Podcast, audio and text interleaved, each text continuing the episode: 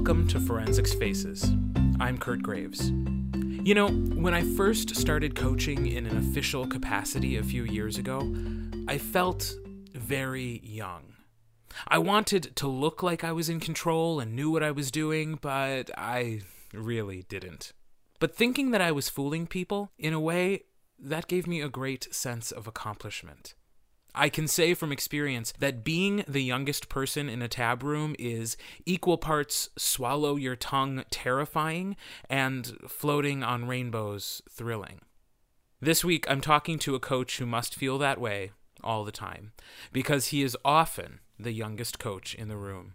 Sean Matson is a graduate of Brookfield East and now coaches for Whitefish Bay. He shares stories from the old days, that term is of course relative, of student competition, some experiences that all coaches can relate to, and what it's like to still be mistaken for a high school student.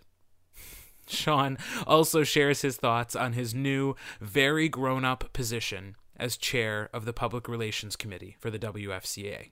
Here is my conversation with Sean.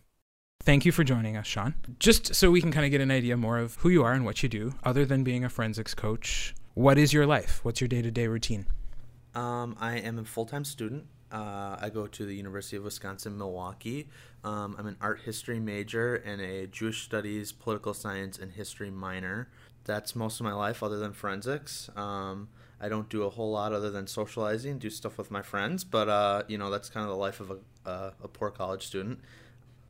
You're a graduate of Brookfield East, right? Yeah. Uh, so in high school, my first year of high school, I actually attended Hartford High School, um, and then I moved to Brookfield and uh, uh, didn't know if I was going to do forensics. And uh, some kids in my speech class were like, uh, "Mary Wacker wants to talk to you," and I didn't know who this person was. And she said, "You should be on our forensics team." And so I ended up doing forensics for the next three years, and then I graduated from Brookfield East uh, in 2007.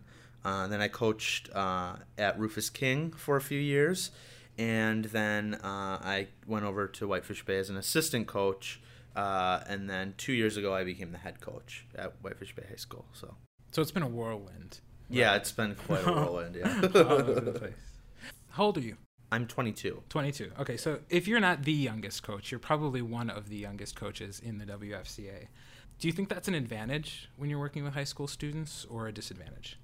Um, I don't know because I've been 20, I've been 22, but I haven't been 50, so I don't know yet. But I think, um, you know, I know I like working with kids. I like working with high school kids. I wouldn't work with any other age group because I think high school kids are the coolest and have the most to offer and are still not, you know, old and and you know, I don't know. I don't like hanging out with adults as much as I do with kids, and uh, so I, I don't know if that's uh, an attribute of my age because I'm young and I can relate to them, or just because I like working with kids. Um, I think it's definitely an advantage in that kids think they can relate to me more, and I definitely do. We have more similar interests. There's not, you know, the generational divide, you know, that you might see in other areas. So I think it's an, an advantage. I think it can also be a disadvantage too.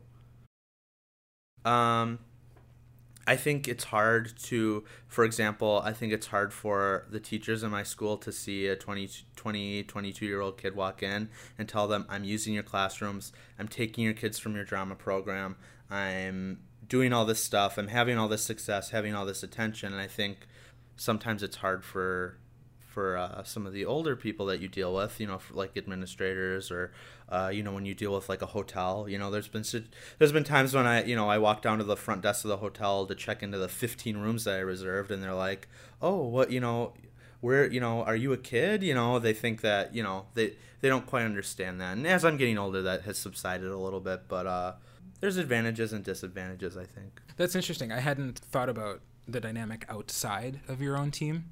I know I, I have the advantage of coaching at the high school where I went to high school. So the newer teachers who are my age, or some of them now even younger, you know, they don't know me. But most of the teachers who have been there, who are established, who have that role of you know an administrator or a, a teacher who has more influence, they at least they at least know me.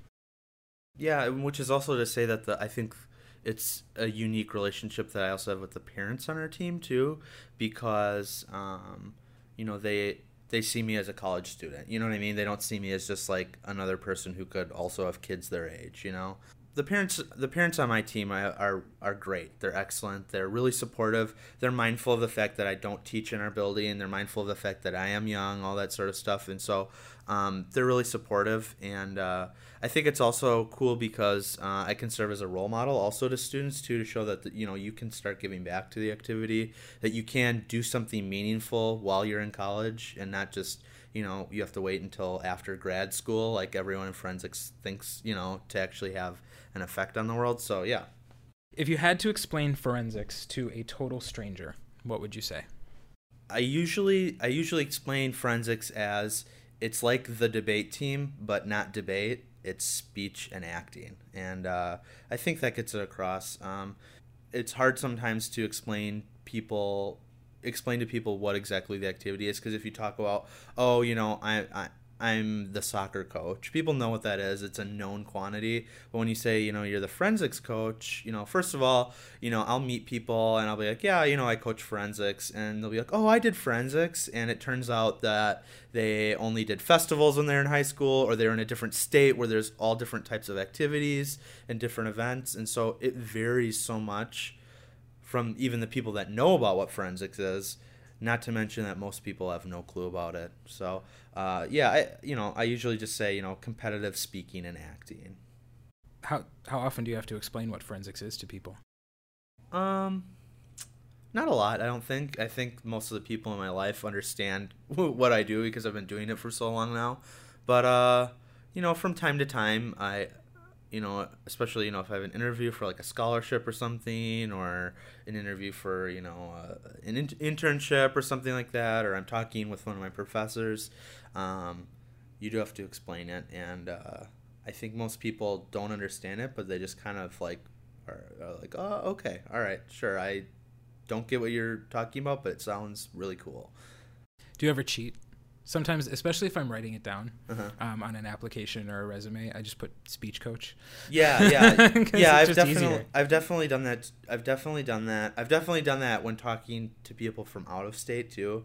You know, because in a lot of states they don't call it forensics, in a lot of states they just call it speech. So yeah, I, have I've done that before. I I admit it. well, you already told me that you did participate in forensics as a high school student. Can you kind of tell us your your forensics story? When I was a freshman in high school, all of my friends had done middle school forensics. Like every single one of my friends was in middle school forensics. And for whatever reason, I didn't. In middle school, I didn't do anything, any activities. I was just an awkward little middle school kid, like everyone is in middle school. Um, and then when I got when I was a freshman in high school, my best friend Adam said, "Let's do forensics together, and let's you know let's do a group acting thing together." And I was like, okay, you know, what is this? I had no clue what it was, and I was just sort of like, well, my friend wants me to do this, and you know, I'm not really doing anything extracurricular wise, so okay, I'll try it out. And my friend Adam decided, you know, right before the season was about to start, that he wasn't going to do forensics. And the coach talked to me and he's like, Well, you should really, you know, Chris Scoggin, he talked to me and he was like, You know, you should really still consider doing forensics. You know, what are your interests? And eventually pulled it out of me that I'm really interested in current events and politics. And so I started, uh, I wrote a public address speech. And the topic that year, I'm trying to, th- it was about uh, lawsuits. Frivolous lawsuits was the one that I chose.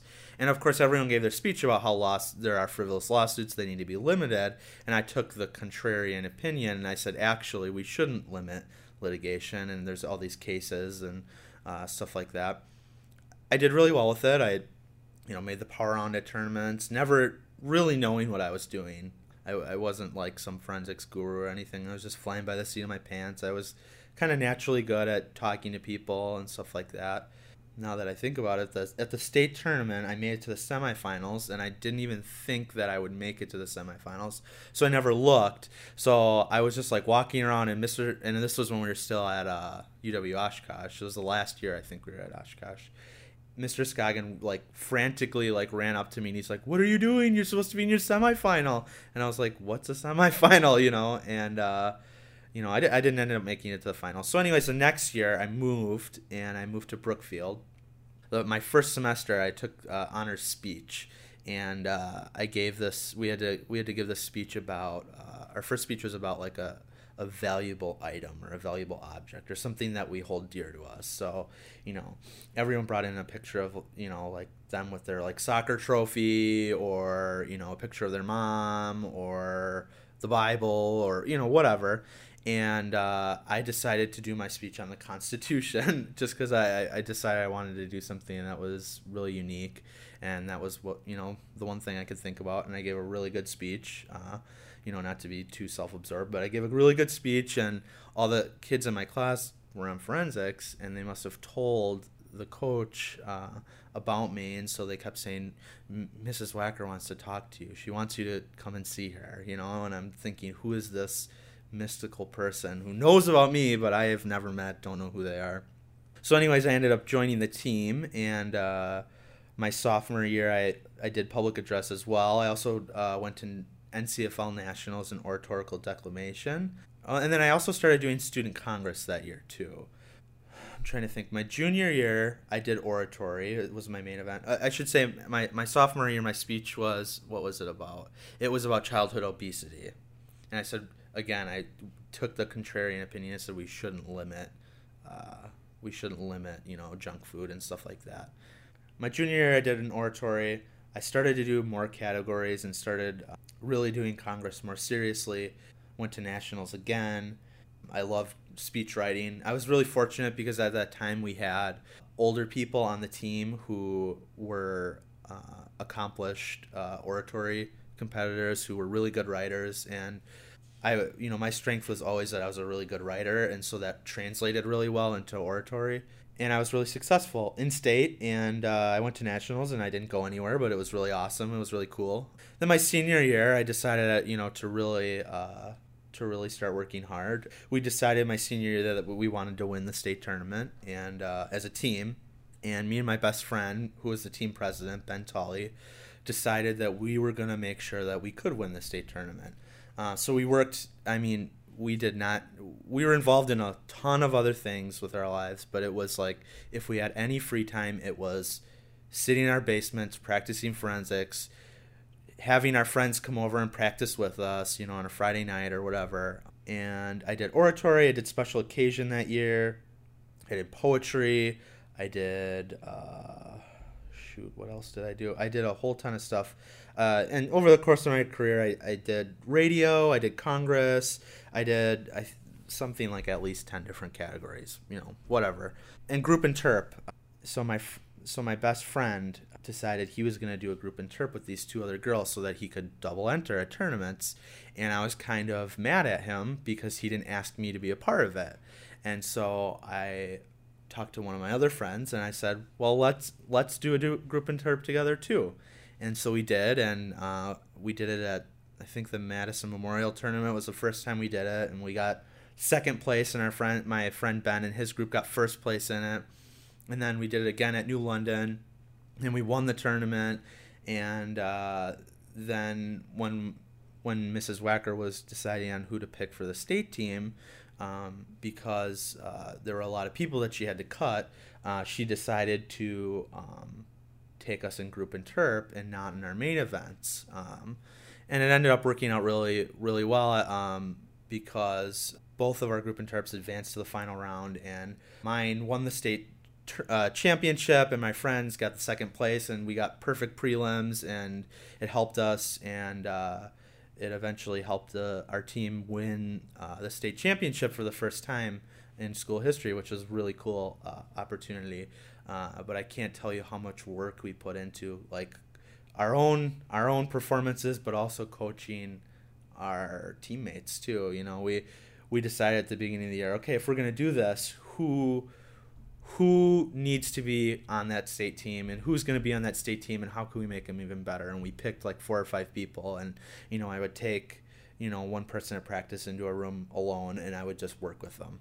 I also went to nationals my senior year in oratory, NCFL and NFL Nationals, which was a great experience. I was the next person to break at NCFL Nationals in oratory, so I've, I've always been a little bit bitter about that still. And uh, we all have our bridesmaid stories. Right, exactly. right, exactly. Um, and then at NFL Nationals, I did supplementals, uh, which is a really cool thing to do if you ever go to NFL Nationals. Um, and I did an expository speech. And before we went to Nationals, we kind of like tentatively decided like what we were gonna do for supplementals if we didn't advance and worked on it. But you you never really work on the supplemental stuff much because you're like, well, you know, hopefully I'll break, you know and so my speech was about colony collapse disorder, which is about this uh, phenomenon among honeybees where their like colonies are just like dying, uh, and there's an unknown reason why it's happening.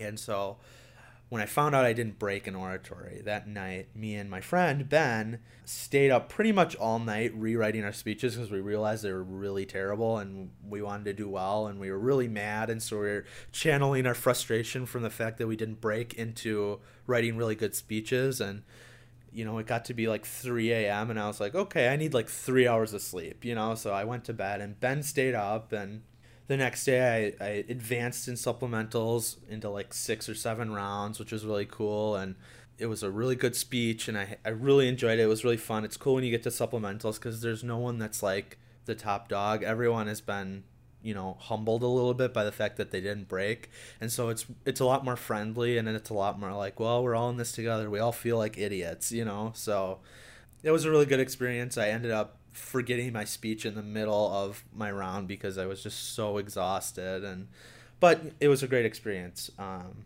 so I, I guess that's a I don't know if that's the long version or the short version of my high school forensics career, but yeah. I think it's the good amount version. One of the goals of the podcast is to give people who otherwise wouldn't have um, inside access to how the WFCA works a little more of an idea of what goes on you know, behind the scenes. And this year, I believe you took on an official role within the WFCA. What is your official title? I am the chair of the Public Relations Committee. And what does that mean? Um, I'm not quite sure yet what it means. Um, there is, uh, you know, for people who don't know, the executive board over the summer took, and this is before I was on the executive board, did the strategic planning for the future of the organization and to try to figure out ways in which we could improve and stuff like that. And one of the ways that uh, we want to improve is that we want to make uh, our committees more uh, responsive to the needs of the organization. So the public relations committee really wasn't isn't responsive to the needs of the organization because you know the role of the PR committee in the past was to do things like send out mailings and print labels and stuff like that. We now obviously have email now. We've moved into the 21st century. So there's definitely still PR things that can be done and we're in the phase right now of kind of figuring out what exactly that could be and what that role should be. Obviously, um, public relations, you know, I guess my vision is to uh, support the organization, you know, not only to the media, but also to other schools and to market ourselves a little bit better. And because that's something I, th- I think that's an area where we can improve because, uh, you know, there's a reason people don't know about forensics is because we're not marketing ourselves, and and no one's gonna market us for us. No one's gonna say, hey, you know, forensics is really cool unless we're doing that. So, uh, you know, that's kind of my role right now is kind of setting, I think, an agenda for what to do uh, on the Public Relations Committee, but uh, it's definitely a work in progress. What do you think the WFCA image or, or brand is right now? Um, I I think not to dodge the answer, but I don't I don't know if there is a brand. I don't know if there is much of an image. Um, I think people get into coaching WFCA, you know, one of two ways: either word of mouth from other coaches who are like, you know, you should really coach, or you know, from a teacher that says, you know, be the forensics coach or whatever, or through schools that, and I think this is rare, schools that have principals and administrators that value forensics. Uh, and so when one coach leaves, says, okay, we got to find a forensics coach. Um, I think the image of the organization itself is pretty transparent. I don't think people I don't think you can walk up to, you know, almost 99% of people in Wisconsin and say, "Oh yeah, the WFCA." And people know what you're talking about. If you mention the WIAA, they know what you're talking about. That's the athletic organization does a very good job of marketing themselves and making themselves relevant to administrators, coaches, and students. Um, and so I think our image is uh, our image is has potential. I guess if I want to be an optimist here, uh, I think there's potential to to to mold our, our image and to brand ourselves and to show that we are an organization that provides so many advantages to students and adds so much value to communities and to uh, school districts. So, uh, yeah. So I, th- I think what I'm hearing, and correct me if I'm wrong, is that we really have a, a clean slate right. to work off of. Right. And so it can go in any direction we want. Because as an organization we're still to a certain degree anonymous.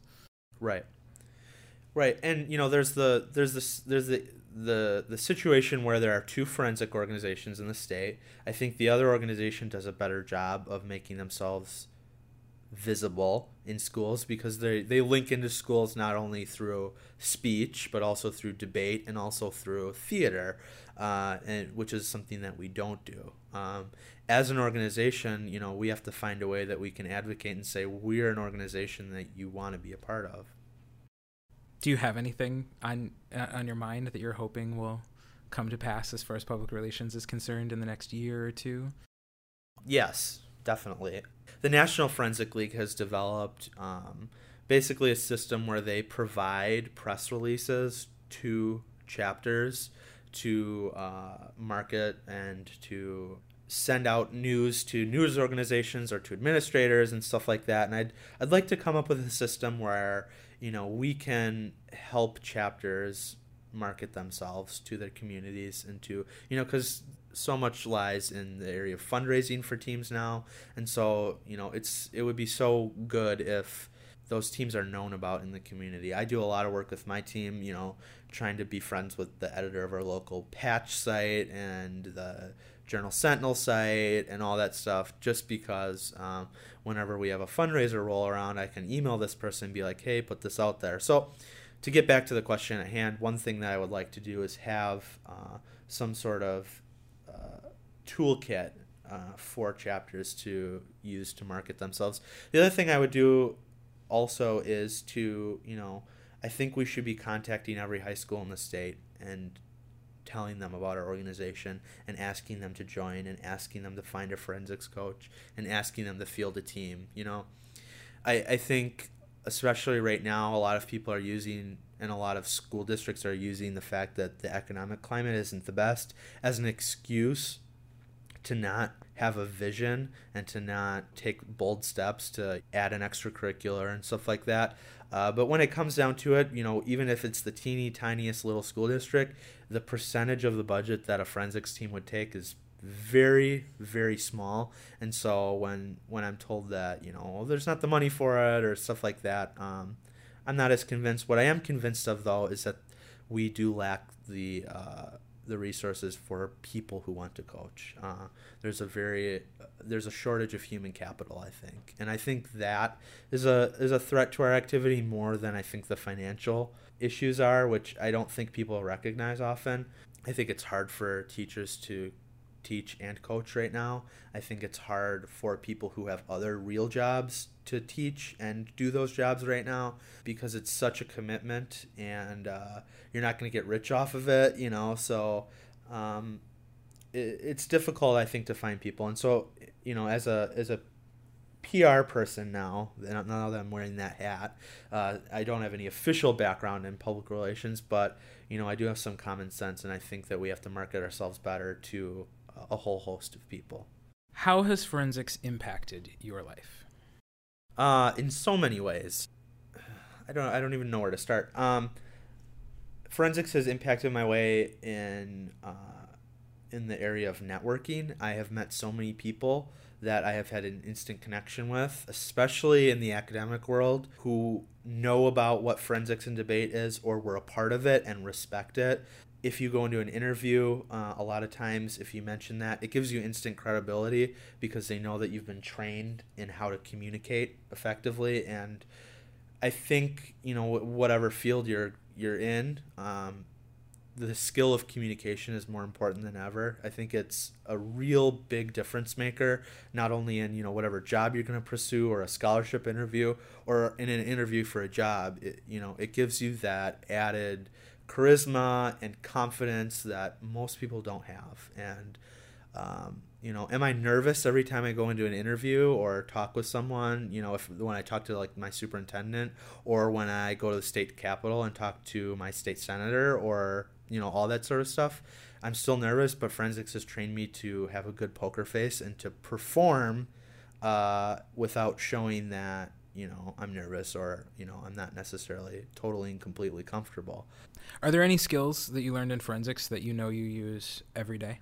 definitely uh, my ability to be concise you know when you're a busy person you're you know you're responding to so many emails every day and you're uh, dealing with so many issues you have to prioritize what's important and decide how exactly you're going to approach those things um, same thing was true in forensics you know you have to decide what you know what's important you know you have to take you know if you're doing a prose piece and you have to take an entire book and cut it down to eight minutes you know that takes a skill of determining and prioritizing what's important out of that book. Of course, there's a million different stories that you can pull out of a book, but what's the story that you want to pull out?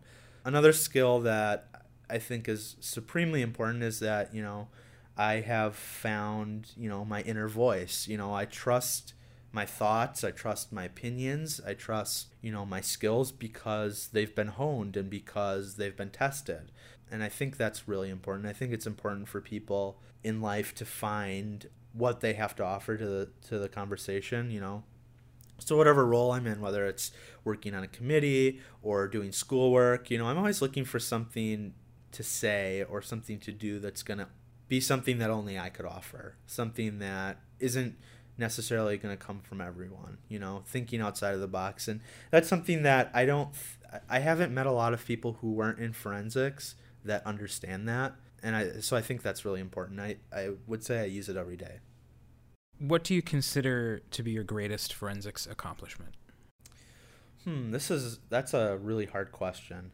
I really enjoyed being in forensics as a student, but there's something about coaching that makes it that much more special because you know what it feels like to you know not be good at something and then become good at something or you know finally catch a break or do something that you really love uh, when you're a coach, that's like multiplied by like 40 times because you get to see, you know, your kids doing it and and working and achieving more and uh, advancing themselves and doing the things that you yourself did and even more. There's you know several moments every year where there's a kid who has been maybe not struggling, but you know there's a moment where there's like a breakthrough or an epiphany, and I think being a coach isn't about like telling a kid what to do or giving them a piece or kind of controlling them. It's about giving them the opportunity and giving them the creative space to do that. And so I guess I would think that my greatest forensic achievement has been, you know, as a coach giving kids the creative space to kind of find their voice and and and achieve their dreams, I guess, as corny as that sounds. I don't think it sounds corny at all. This might get corny. What is your favorite forensics memory? Favorite forensics memory? Well, anyone who knew me in high school would know that I have a lot of really good and funny forensic stories. When we were in high school, and I think I think Tom Harden, the coach at Madison Memorial, knows about this story because uh, I think I, I told so, him he's about to. Because he's about to. um, there was there was a tournament we were at where after the tournament you know everyone kind of left but the madison team stayed there and the brookfield team stayed there just you know so the coaches could give instructions okay we're doing this and we're going back or we're stopping at applebee's or you know whatever. And tom harden was just giving this really you know rough housing speech to the kids about their performance that day and stuff like that. And uh, and so uh, we got to our next tournament. We, it was the new london tournament. And uh, we do warm ups in the morning, so we'd find a classroom to go into with the team, and we do all sorts of tongue twisters and warm ups and stuff like that. And just out of the blue, just I don't know why it happened. I decided to do an impression of Tom Harden. It's on videotape somewhere. Uh, someone has it. I think Mary Wacker has it somewhere. Um, it's one of the skeletons in my closet. Uh, but it was really funny, and it was uh, it was really enjoyable. There were windows into the classroom, and I was so loud that people heard me, and uh, it was really funny. I would love nothing more than to get a copy of that video. Yeah, I'm gonna try to not not make that available to people. But you know, as a kid, as a kid, there's some coaches that you would see every week, and they were just you know intriguing to you for some reason. And Tom Harden for me was always one of those people because he has such a strong personality, and uh, you know, I think people tend to think that Tom is a really rough guy, but when you get to know him, he's actually such a really nice guy. Uh, but yeah, I, I, did my Tom Harden impression. It was very funny. what is Farrago? What is Farrago? Farrago, uh, I believe the word Farrago means a collection of things of like different textures or different uh, types. Uh, Farrago is a forensics category. Um, uh, you're smiling because I think you this is a, a curveball question, maybe, right? No, this is one of the questions that I am just really interested to see how many different answers I get from the people I interview. Cool. I think it's one of those categories that everybody has an idea of what it is or what it should be, mm-hmm. and it's there's not a consensus. So I'm interested to see what comes out. Okay, cool. So I'm um, smiling just because I'm genuinely interested in what you're about to say. Okay. Um, yeah, I guess I understand Farrago as a category from the linguistic root of what a Farrago is. It's not an oft used word, but uh, you know, it's the purpose of a Farrago is to take things that are of a different type. In the case of forensics, from different genres, and to put them together to create a new and more refined meaning from them. Um, in your mind, what is the difference between interp and acting? Hmm, this is a hard question. It's a it's a very fine line, I think. I think acting is tends to be more physical and more visual. I think it tends to focus on characterization and dialogue more. Whereas I think interpretation is less active, uh, less acting and, and more telling. So less showing and more telling, I think but I think there's definitely a big over- overlap. I think defining it is really difficult. I also think that there is a sort of there's just something you can't quite put your foot uh, your finger on where you know if something is or isn't acting or is or isn't interp, and I think it's hard for I think myself and a lot of people to say what that is. What advice do you have for forensics students today?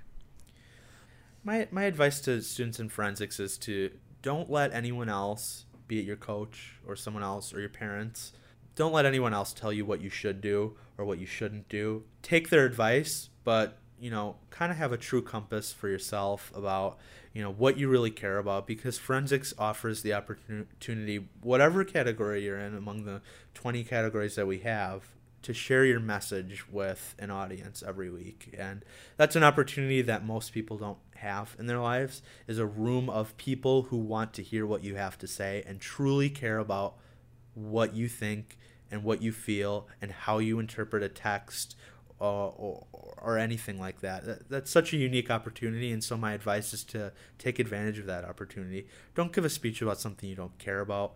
Don't pick a piece about something that you don't think is funny or touching or whatever. You know, do something that is gonna that is going to make you happy and is going to is going to you know inflame your passions because that's what's going to connect to your audience